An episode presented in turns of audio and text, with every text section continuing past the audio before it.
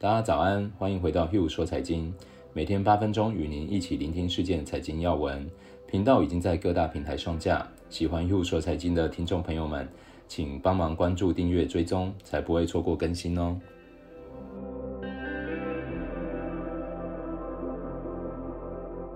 大家早安，我是 Hugh，今天是十二月九号，星期三。先跟大家一起回顾一下欧美股市状况。昨天美国股市升至纪录新高，财政刺激谈判前景盖过了新冠病例持续激增之际，对于更严格防疫措施的担忧。标普五百指数收历史新高，纳斯达克一百指数连续第十天上涨，创下约一年以来最长连涨。美国当选总统拜登宣布其医疗卫生团队承诺一百天内扭转疫情。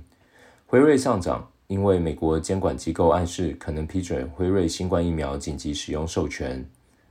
中概股部分，昨天纽约梅隆银行中国 ADR 指数上涨零点七个 percent，创出近一周收盘高点。拼多多上涨七点三个 percent，创下历史新高，收在一百五十七点五美元。接着，我们一起带大家看一下经济学家与分析师对市场的看法。一波三折的脱欧谈判已经在最后关头，关注各种潜在结果下的英镑走势。在英国与欧盟即将在布鲁塞尔举行的危机谈判之际，双方可能达不成贸易协议的现实，促使英镑交易员急忙调整仓位。有分析师认为，达成协议的可能性已经从一周前的七十个 percent 降到五十个 percent，并且认为如果达不成协议，英镑兑美元可能在几天内下达多达六个 percent。三菱日联则警告，英镑可能在一周内暴跌八个 percent。高盛集团表示，美国股市在近期创下纪录新高后，其持仓状况看上去极端过度，从而增加了下个月大盘小幅回调的风险。该行的策略分析师在报告中指出，尽管这可能会阻碍短期收益，但鉴于冠状病毒疫苗的分发和经济 V 型复苏的前景，明年股市仍将有显著的上涨空间。道奇证券的利率策略分析师建议，在国债殖利率仅仅一个 percent 之际买入十年期美国国债，并继续做多五年国债。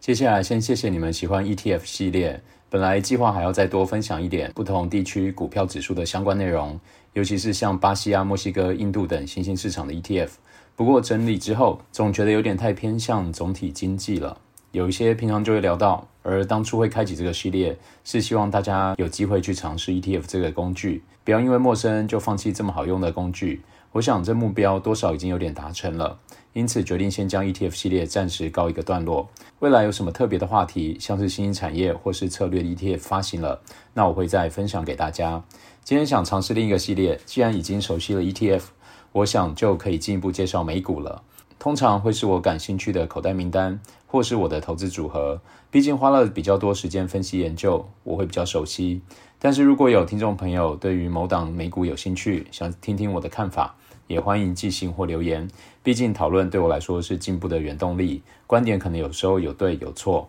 但每次的分享都会是我成长的机会。未来可能会有一周介绍一档到两档的美国个股，讲讲它的营运、估值和财务状况。一起来分析它的潜力和风险，试着提供不一样的观点。喜欢我的投资理念的人，也请多多参考喽。开始之前，我想先说明一下，我建构股票的投资组合会使用三种不同的选股策略。其中一种是适用趋势股，它主要是追踪资金流和市场的情绪变化。用这个策略的目标是要把握短期获利的机会。第二个是针对多个影响股价的因子，打造出自动选股的模型，通常会帮我选出十到二十档的个股，中期表现比较好的股票，是我在投资组合里面主要的主力。而第三种是具有企业转型、创新技术或者是潜在并购价值，但是被低估的股票，这个是属于一个比较中长期的价值投资。比重会在投资组合里面比较低，因为它的投资期可能会比较长。但是，一旦我看中的议题发酵，通常都会带来不错的获利。那我认为，比起说买什么股票好，我更想分享的是投资理念。所以这一系列介绍的个股都会尽量以第三种为主。今天介绍的美股代号是 DBX，就是大家多少过去都有用过的云端储存空间 Dropbox。看好 Dropbox 的原因有三个。第一个是因为云端储存空间已经不再是免费了，不仅越来越贵，而且未来需求只会有增无减。第二，多项财务数据同步成长，以及第三点，自它二零一八年 IPO 以来，价格是开高走低，企业估值我认为是偏低的。在四五年前，许多云端空间都还是免费的，但随着现在需求提高，供应商愿意提供免费的空间越来越小，有时候甚至连个人使用上都略有不足。光从网络相簿来看，去年 Flickr 将一 TB 的免费空间更改为上限一千张，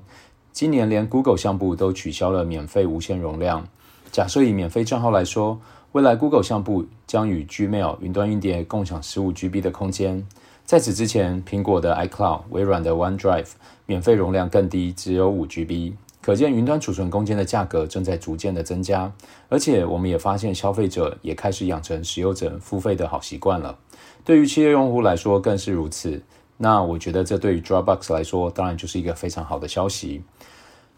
全球 Dropbox 的用户持续成长，目前已经超过六亿的注册用户，付费用户则超过一千五百万人。因为经过不断改善功能后，Dropbox 已经不再只是云端储存空间，它包含了智慧同步、项目管理、电子签章，而且与多数系统相容度高的特点，让它发展成一个完整的工作区。根据统计，Dropbox 平均每月会有超过六百亿次的 API 调用，并且有八十五个 percent 的付费活跃用户已将第三方程式接到 Dropbox 环境了，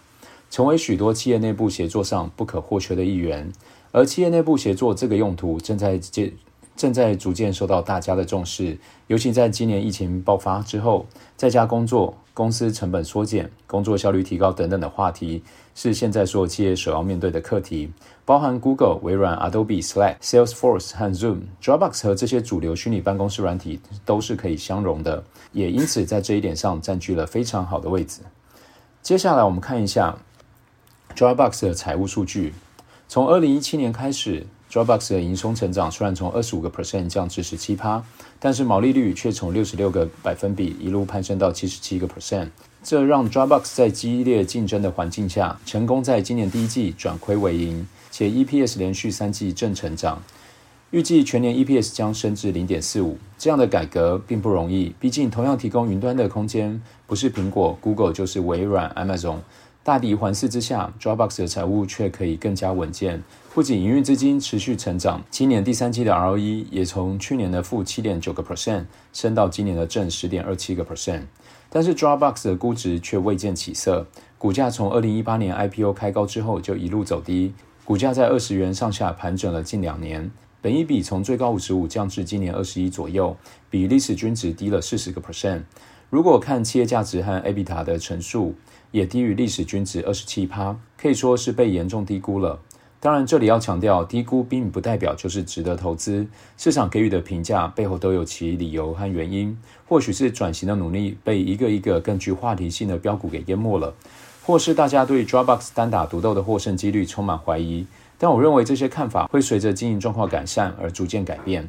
如果按照彭博综合分析师给的数据，二零二一年的 EPS 预期将会是零点九五，并假设本一比可以回到保守一点二七，那明年年底的预期股价大约是二十五点七，潜在涨幅这样算下来会有二十五个 percent。当然，实务上这些数字都只是一个参考。我之所以看好的另一点是，Dropbox 财务改善、提供服务的内容价值都提高了，但是估值偏低，而且同产业的巨头们竞争激烈，提供了一个很棒的想象空间，那就是被并购的机会。